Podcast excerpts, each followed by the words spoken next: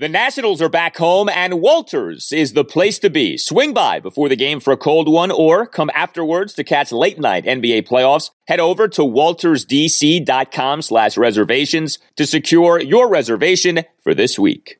Walters is a great option, not only during Nats games, but also to watch Euro 2020 matches. We're driven by the search for better. But when it comes to hiring, the best way to search for a candidate isn't to search at all. Don't search match with Indeed. Indeed is your matching and hiring platform with over 350 million global monthly visitors, according to Indeed data, and a matching engine that helps you find quality candidates fast. Ditch the busy work. Use Indeed for scheduling, screening, and messaging so you can connect with candidates faster. Leveraging over 140 million qualifications and preferences every day, Indeed's matching engine is constantly learning from your preferences, so the more you use Indeed, the better it gets. Join more than 3.5 million businesses worldwide that use Indeed to hire great talent fast. And listeners of this show will get a $75 sponsored job credit to get your jobs more visibility at Indeed.com slash BlueWire. Just go to Indeed.com slash BlueWire right now and support our show by saying that you heard about Indeed on this podcast. That's Indeed.com slash BlueWire.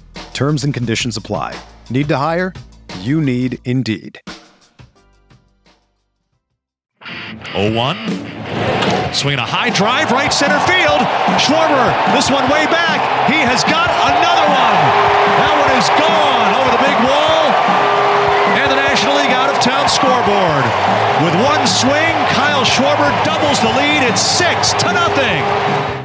And welcome to Nats Chat for Sunday, June 20th, 2021, Part 2, along with Nationals insider Mark Zuckerman of MASNsports.com. I'm Al Galdi, host of the Al Galdi podcast. This is the happy part of our two show extravaganza for the Nats doubleheader against the Mets on Saturday, as we on this installment of the pod post game a 6 2 win over the National League East leading New York Mets at Nationals Park on Saturday evening and game two of a doubleheader, which ends up being a doubleheader split. So the Nats now have won eight of 11.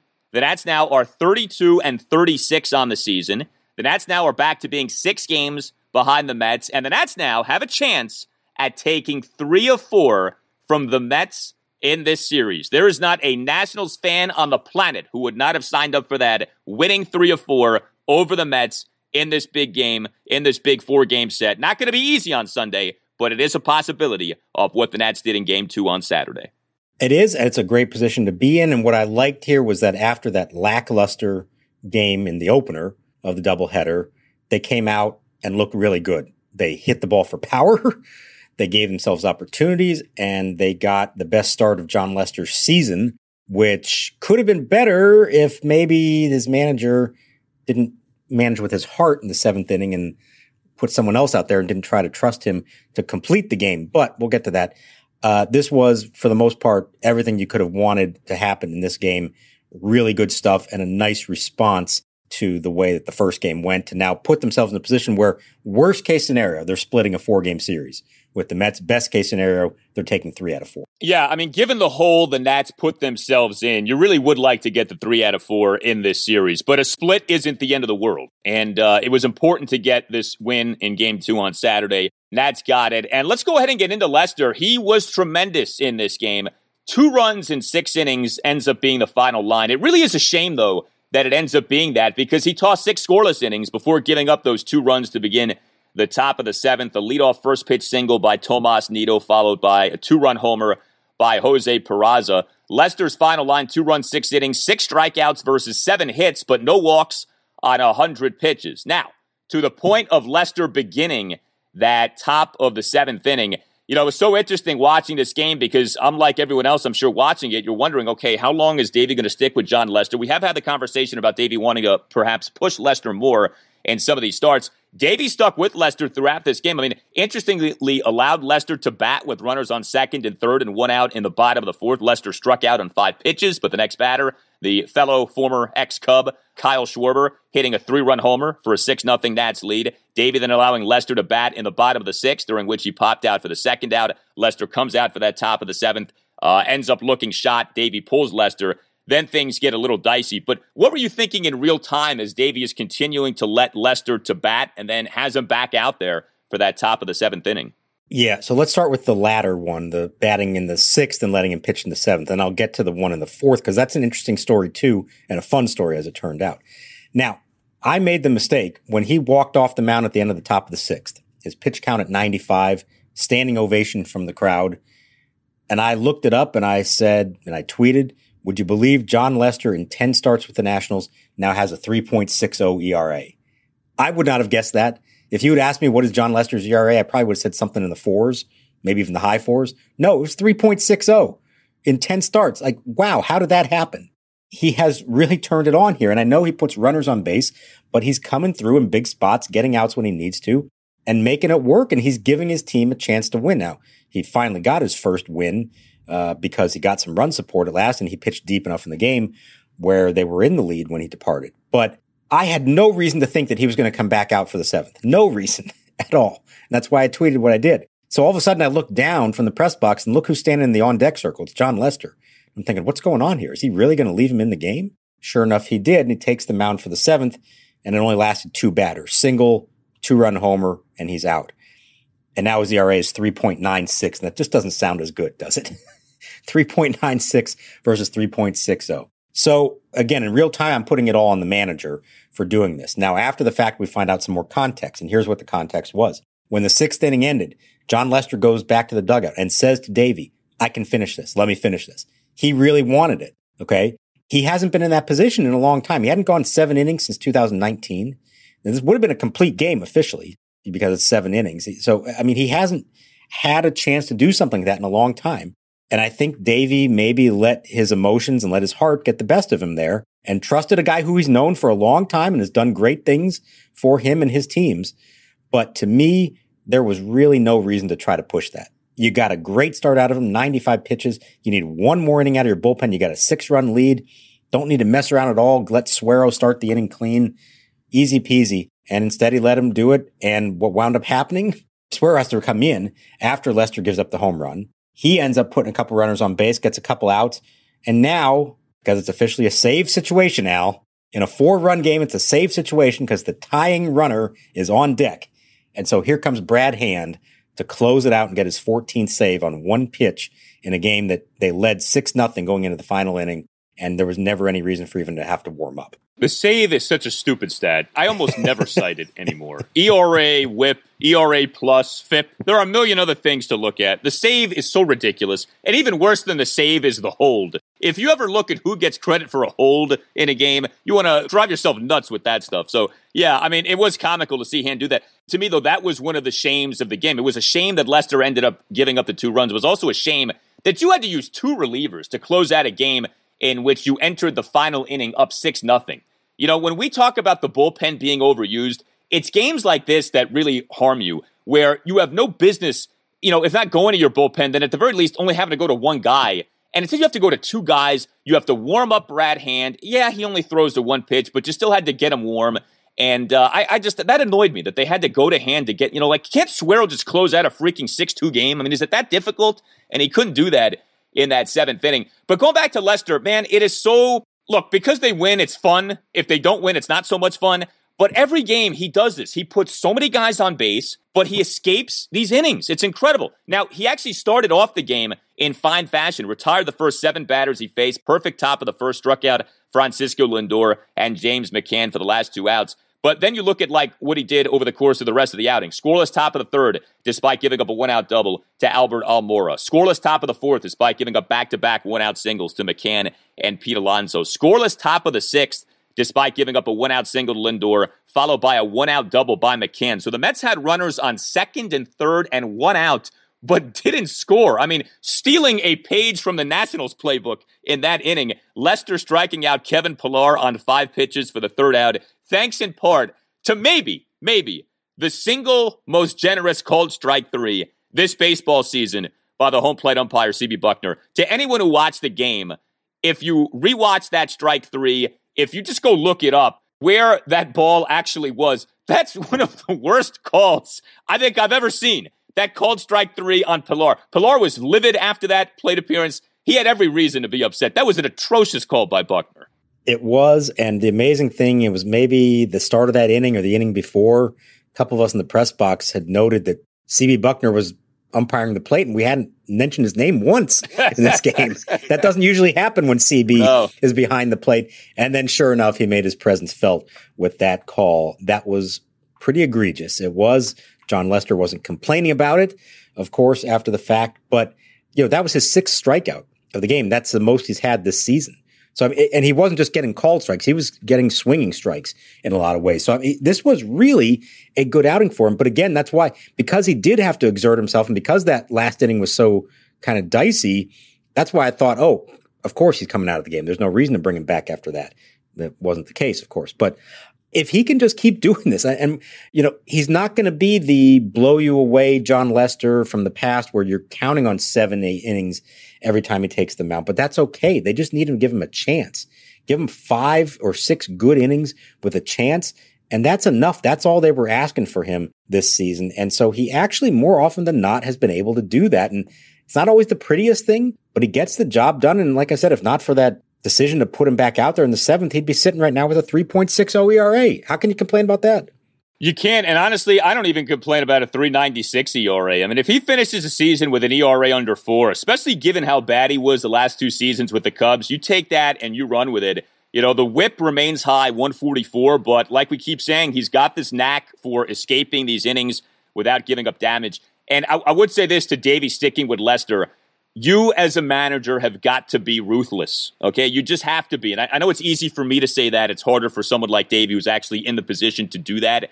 But, you know, in a game like this, okay, it's, I guess, forgivable. But, you know, there's some appropriateness to this with the Nationals facing the Mets because one of the most famous recent instances of a manager going with his heart and not his head and that crushing the team was Terry Collins with the Mets in game five of the 2015 World Series, sticking with Matt Harvey because Matt Harvey insisted on going back out there for the ninth inning. And he goes back out there, even though the data screamed that past 100 pitches, Harvey was a totally different pitcher. And sure enough, Harvey gets got. The Mets end up losing that game, end up losing that series. This began with a long conversation between Dan Warthen, the pitching coach, and Terry Collins. Warthen delivering the bad news. And, well, I'm going to go talk to the boss about this. No way. You know, would they have won that series anyway? No, probably not. But that's not the point. You've got to be ruthless as a manager. You have to have your principles and you stick to them, and you can't allow yourself to be talked into things, especially, by the way, by a guy in Lester who's well past his peak. Now, look, this is game two of a doubleheader on June 19th, so I don't think anyone's going nuts over this. This is not game five of a World Series, but in bigger spots later in the season, an outing like this needs to be remembered. You have your things that you stick to, your tenets that you abide by, and you don't abandon those just because you know Jon Lester and he comes pleading to you in the dugout. And if John's mad at you, I don't care. And Davey shouldn't care. Davey's the manager. And Davey's a manager now with a nice contract. So Davey's got some some ethos behind him. Go ahead, stick to your guns. And if Lester complains the next time, you say, Hey, John, John, you remember what happened on June 19th when I stuck by you and you gave up the two runs? This is why I'm pulling you in this game. I hope this is a lesson learned for Davey moving forward this season, especially with a guy like Lester. Yeah, I, I agree with you on all of that. And in my experience, when a starting pitcher is upset that he's been pulled in the moment and might, you know, show him in the dugout kind of grumbling and, and not looking real happy about it, usually by the end of the night, provided the team has won the game, they forget about it. All's good. It's happened with Max Scherzer. It's happened with Steven Strasburg. It's happened with everyone. So, uh, yeah, you have to know in the heat of the moment – to take charge. You are the man in charge. They are not the person in charge to make that decision. There's a reason you're being paid to make those decisions and they're not. And you live with it. And ultimately, especially if you have the respect of the pitcher. And I know that Davey Martinez has the respect of Jon Lester. That's not to be questioned. They've been together for a long time, Chicago and DC. I think it would have been fine. Lester maybe would have been disappointed, but once the game was over, he would have been more than happy with the way it worked out. And uh, you're right. I hope it is a lesson. It's too bad that that is still a lesson that needs to be learned sometimes. All right. Well, Lester overall was good. No question about that. Brad Hand gets his save off throwing one pitch, which is a great way to make a living. All right, so we have all had that dream. Tie game, bottom of the ninth, bases loaded. Well, on FanDuel Sportsbook, you get more than just one shot to swing for the fences. That's because FanDuel is letting you place your first bet risk free. You heard that right. New users get up to $1,000 back in side credit if your first bet doesn't win.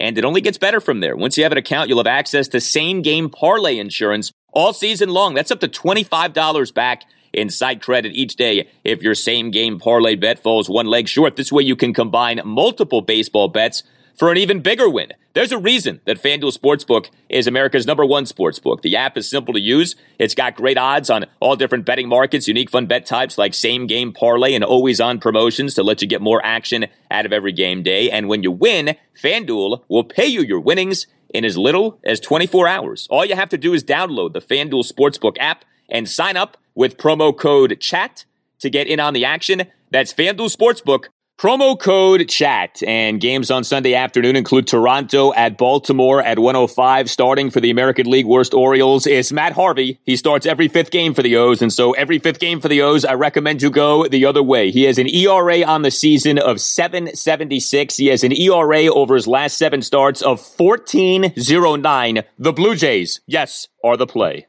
21 plus and present Colorado, Iowa, Illinois, Indiana, Michigan, New Jersey, Pennsylvania, Tennessee, or West Virginia. First on my real money wager, only for risk-free bet. Refund issued as non-withdrawable site. Credit that expires in seven days. Restrictions apply. See terms at sportsbook.fanduel.com.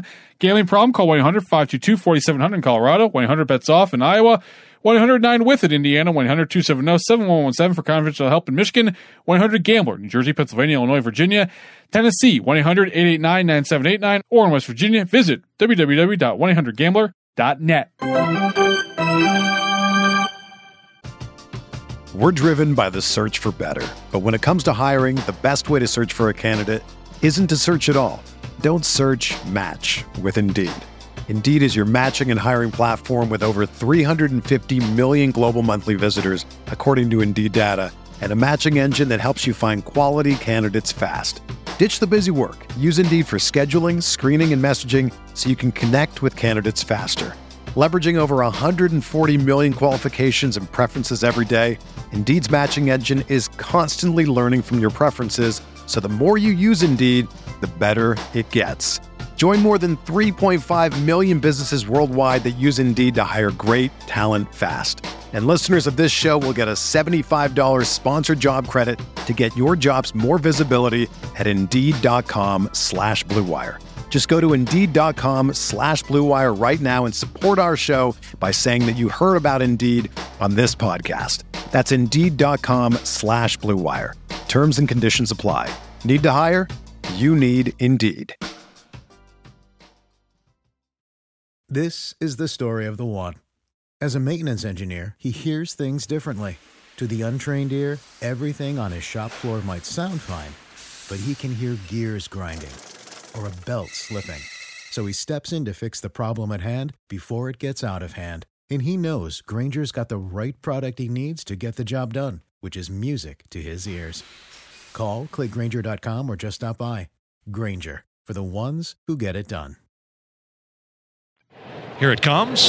Swinging a long drive left field. Turner gets into this one. Back goes Drury at the wall, and it is gone. Home run number 11 for Trea Turner. Drops that one into the Mets bullpen. And it's now the Nationals two and the Mets nothing. The Nationals offense was alive in game two of this doubleheader split on Saturday. Six runs on 10 hits and a walk. It's funny, they lose a game in which they get seven walks. They win the game in which they get one walk, but of course, there's more to offense than just that. Two for five with runners in scoring position. And the 10 hits weren't just a bunch of singles, okay? This was not a Starlin Castro specialty from the Nats offense in game two. Three homers. That's what you love to see. Two doubles and five singles. And two of the three homers coming from the same guy and Kyle Schwarber. I don't know if the numbers back this up, but it sure seems to be the case. When Jon Lester starts, Kyle Schwarber does good things. The two former Cubs seem to be in cahoots in that way. Schwarber remains the every game leadoff guy. This certainly seems to be the thing now that Kyle Schwarber, game in, game out, is the number one batter. Two more Schwarbombs on Saturday evening. A leadoff Schwarbomb, a bomb to maybe end all bombs from Kyle this season. What a shot that was. Bottom of the first leadoff homer from Schwarber to center field. The home run per Statcast going a projected 443 feet. The second homer a bigger homer in terms of the run scored, not in terms of distance, but the second homer, a two out, three run homer, huge homer. Uh, and that Nationals 4 1 fourth inning to right center field, putting the Nats up 6 0. You felt great about the game, obviously, at that point. Uh, that homer per Statcast going a projected 398 feet. Uh, Mark, I mean, at this point, Kyle Schwarber is the every game leadoff guy, right? How do you take him out of that spot?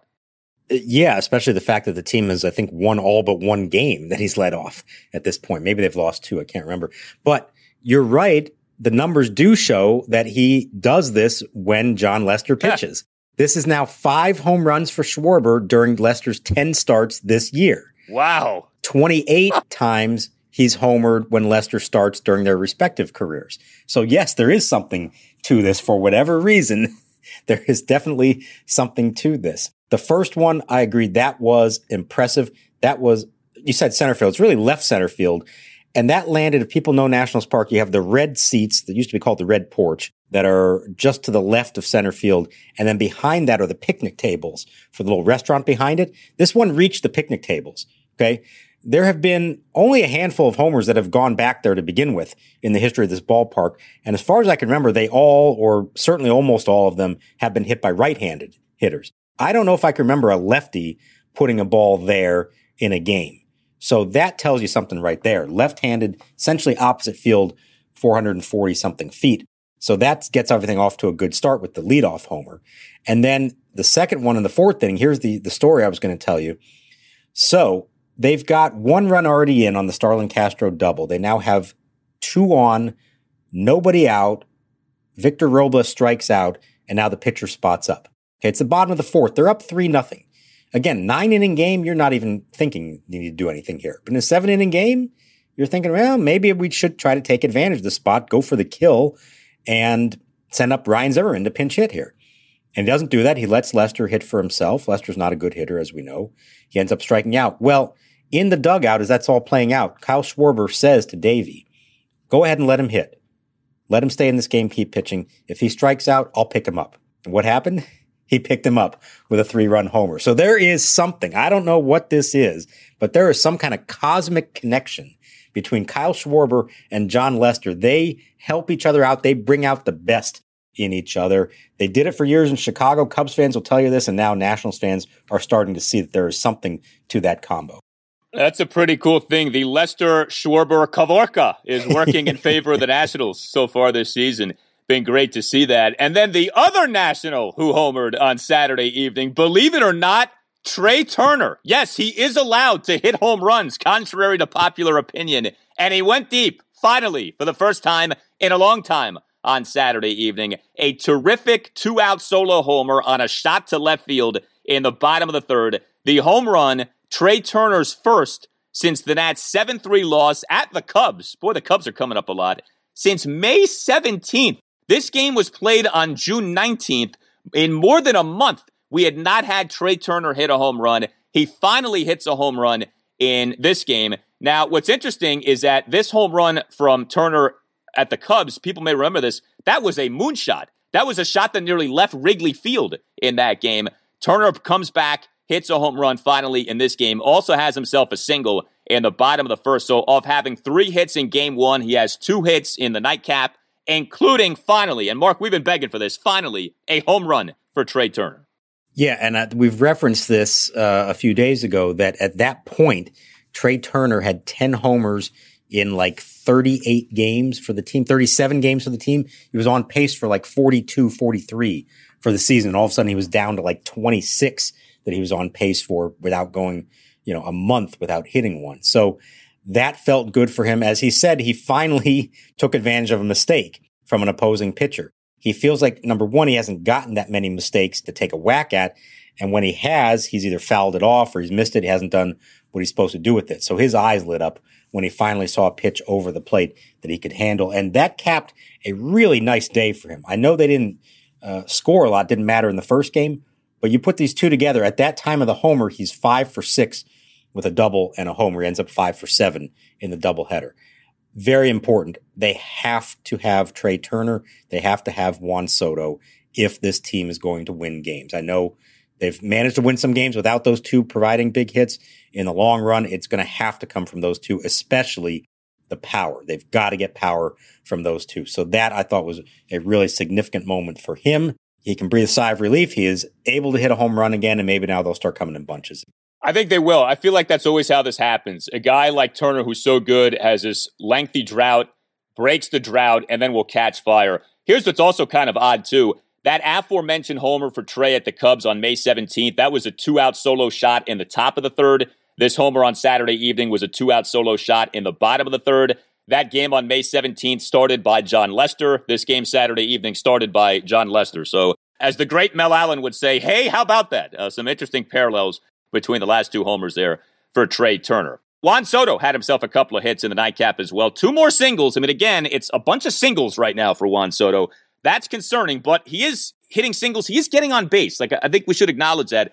Two out single on a one two pitch, bottom of the third, leadoff single in the bottom of the fifth. But also for Soto in this game, and I saw you note this, and it really is amazing. Another double play for Soto. This time it's a 1 6 3 double play for the first two outs in the bottom of the first. He has now equaled his double play total for all of the 2019 season. That is remarkable when you think about that. It is crazy. And I mean, 11 double plays in 68 games. That's a lot. And he missed some time with an injury, so he hasn't even played in all 68. And it just shows you how much he's hitting the ball on the ground, especially to the pull side. And they're usually hard hit, which leads to more double plays. You know, the soft ground balls, it's hard to turn to. He's hitting them right at the second baseman, right at the shortstop, right at the pitcher in this case. And it has been agonizing to watch at times. Now, I mean, I suppose the, the positives here are he is hitting it hard. He is hitting singles. He is drawing his walks. It feels like it's just a small thing that if he can start elevating the ball, it's going to leave the park and he's going to start hitting doubles and homers and everything will be fine. But I mean, we're going on a couple of months now where this has kind of been the case. And I don't know why it is. I don't know if it's mechanics.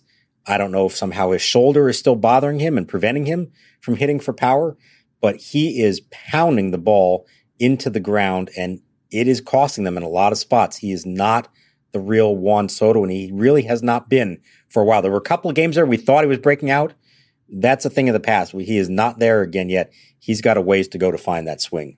Yeah, we said Juan Soto's back, and I think he was back for a little while, but now he needs to get back to being back because he's back to just hitting a bunch of singles. Did make a nice defensive play in game two. He has been good defensively. You know, Juan Soto took a big step back defensively last season in left field. Didn't know what to expect from him this season in the more difficult right field. He's done a good job there. Good looking sliding forward catch and shallow right center to rob Francisco Lindor of a hit for the first out in the top of the fourth. Nats did have two doubles in the nightcap as well. Starlin Castro, who is back off the restricted list. Nice to see that. He didn't start game one of the series, but he started both games of the doubleheader on Saturday. Had himself another double uh, in game two of this doubleheader. I, I don't know. Did, did someone tell him it was extra innings? But he had an RBI double, Castro did, and that Nats 4 run fourth. And he made another one of those nice pick plays. We saw him do this a few games back, but good looking pick of a short hop grounder off the bat of Jonathan Villar for the first out in the top of the sixth. And Josh Bell had a, uh, a two out double in the bottom of the first uh, in the game as well. So, you know, look, I, I, I was thinking about this.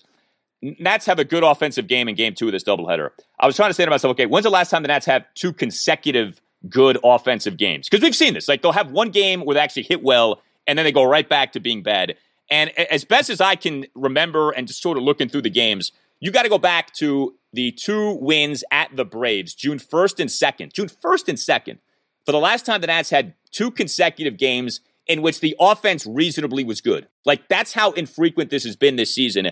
This is what we're hoping for on Sunday that the Nationals can piece together a second consecutive quality offensive performance. It's not going to be easy, though. They're facing a guy in Taijuan Walker of the Mets who has been excellent so far this year. All the talks about Jacob DeGrom, and understandably so, but understand that Taijuan Walker over 12 starts has an ERA of 212, has an ERA plus of 183.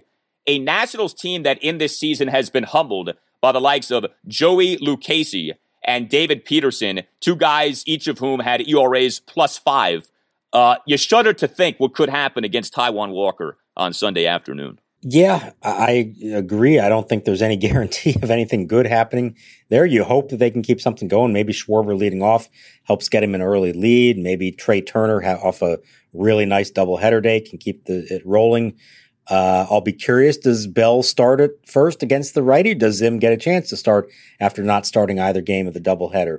They got to put their best foot out there and hope that it is enough, and then hope that Patrick Corbin pitches well and puts them in position to win. But I agree there have been so few times this year that they have sustained offensive success game to game. Now they've won games in a row, but it's usually because of their pitching. where they'll win that next game two nothing or three to one or one to nothing even at times. So I would say, just like we've said so many times, score first, set the tone for the game, give Corbin a lead to work with, and then hope that you can string together some more hits in important moments and hit for some power. You know, the, the weather's heating up, especially today. It was warm. It was sticky. It's, it was hitting weather, power hitting weather. We've seen it consistently over the years that there are many times that the Nationals don't really hit that well early in the season. And then once the summer hits, it all kind of comes together. It's time for that to happen. There needs to be some evidence of that. There's no reason that a lineup with some of these names in it cannot start driving the ball in the air and take advantage of the warm weather. We'll see. Maybe it'll happen on Sunday on a warm Father's Day. Yeah, it's a good point uh, about the weather, and we'll see what Patrick Corbin provides. He is coming off his best start of the season one run, eight and a third inning, seven strikeouts, in that 8 1 win over the Pirates at Nationals Park this past Tuesday night. But of course, that game was against the Pirates. So, you know, this will be a different animal uh, Corbin is facing on Sunday afternoon in the first place New York Mets. Uh, we have gotten a lot of great feedback to a conversation we recently had on the Nats Chat podcast with Bob Kendrick, the president of the Negro Leagues Baseball Museum in Kansas City, Missouri. If you have not heard the interview, we would highly encourage you to listen to the interview. Bob was outstanding. But we've gotten a lot of nice emails about the interview, so we did want to say thank you to Larry Cohen for his nice email, Pastor Mike Yoho for his nice email. And I wanted to read real quick uh, this email portion of it anyway from Joel Charney, who wrote the following to us. You can always uh, email us here at the Nats Chat Podcast, natschatpodcast at gmail.com. Writes Joel, the what ifs with the Negro Leagues are painful. Here is Bill James from his new historical baseball abstract on Josh Gibson. Probably the greatest catcher in baseball history, and probably the greatest right handed power hitter. Bill Veeck said that Gibson was the greatest hitter he ever saw. So did countless other Negro League participants and observers. Gibson was strong in all parts of his body short, powerful arms, huge wrists, massive round shoulders.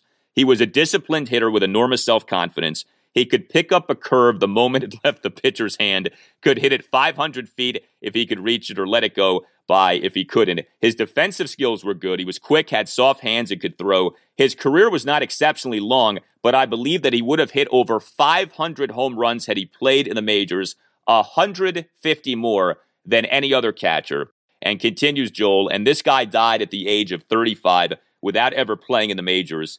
It's a crime. You know, we talked about this with Bob, and you know, not to like make everyone sad or anything, but the what ifs really are incredible when you think about them. And like for all the talk about, you know, like all these great all time catchers, right? Like John, uh, Johnny Bench and Yogi Berra, and there have been so many others. It may well be that Josh Gibson is the single greatest catcher and maybe the single best hitter ever. We just will never know the answer to that. Yeah, it is sad. And and listening the way Bob described it to us, that that was the thought I had, just the, the what if how could we ever know? And, and who knows what these people's lives might have been, not just their careers, what their lives might have been if they had been allowed to play in the major leagues alongside the rest of the best players that we've ever seen in this sport. You know, would the name Josh Gibson just have a different, you know, the, the name Babe Ruth, you don't have to be a baseball fan. You know instantly who that is and what he meant in American history. And maybe Josh Gibson should be said in the same sentence and should mean the same thing to all Americans. And sadly, a vast majority of Americans would not really know who that was or understand the significance of it. I'll admit I didn't really appreciate everything about him until we started doing some research for that interview and then hearing more of the stories from Bob. And it's why I do think it's important that we don't forget about this, that we do hear these stories from those who were there, and there aren't many of them left, and from those who followed it and analyzed it over their lives and made it their lives work because it's really, really important we don't forget what happened in that chapter of American baseball history because it is both sad and also inspiring to see what some of these guys did under some conditions that were not fair. Well, and that's the thing too. Gibson did what he did despite being a second class citizen in his country. Like, it's hard enough to be a good player, but to be a good player when, you know, you're being called the N word and you're having to live life the way people like him had to live life back then. Like, imagine if he lived life like a white person back then. Like, what impact would that have had on his numbers, you know? And obviously, we'll never know the answer on something like that. So, anyway, if you're into baseball history, certainly if you're into DC baseball history, Homestead Grays, Josh Gibson, check out our chat with Bob Kendrick. And thank you again to everyone for all the nice words about that chat. Uh, that was all Bob Kendrick. Uh, he was awesome. You can always reach us via email, natschatpodcast at gmail.com. You can tweet us too. Uh, lots of great tweets that we get from you guys. Definitely want to follow uh, us uh, at the Nats Chat Pod during games. Lots of good stuff during games. At Nats underscore chat is how you can find us on Twitter. Nats Chat Podcast t shirts remain available. You can find those at natschatpodcast.square.site. That's natschatpodcast.square.site. All Nationals radio highlights on Nats Chat are courtesy of 1067 The Fan. For Mark Zuckerman, I'm Al Galdi. We'll talk to you next time on the Nats Chat Podcast. Now the pitch away, swinging a ground ball to third. Castro to his left has it. The short way to Garcia at second. And a curly W's in the books. Brad Hand comes in and throws one pitch to get save number 14 and preserve the first win in a Nationals uniform for Jon Lester. Everyone is talking about magnesium. It's all you hear about. But why? What do we know about magnesium? Well, magnesium is the number one mineral that 75% of Americans are deficient in. If you are a woman over 35, magnesium will help you rediscover balance, energy, and vitality. Magnesium supports more than 300 enzymatic reactions in your body, including those involved in hormonal balance. From functional medicine doctors to mental well being and female hormone experts, we all know that magnesium is the one mineral to improve all aspects of well being and health. But which one? Magnesium Breakthrough from Bioptimizers, the trusted choice recommended by leading experts with seven best absorbed forms of magnesium to ensure your body receives the support it needs for overall well-being. Go to bioptimizers.com slash balance today and use code BALANCE10 for 10% off. Support your journey to wellness at B-I-O-P-T-I-M-I-Z-E-R-S dot com forward slash balance. Magnesium Breakthrough from Bioptimizers, your foundation to optimal health and vitality.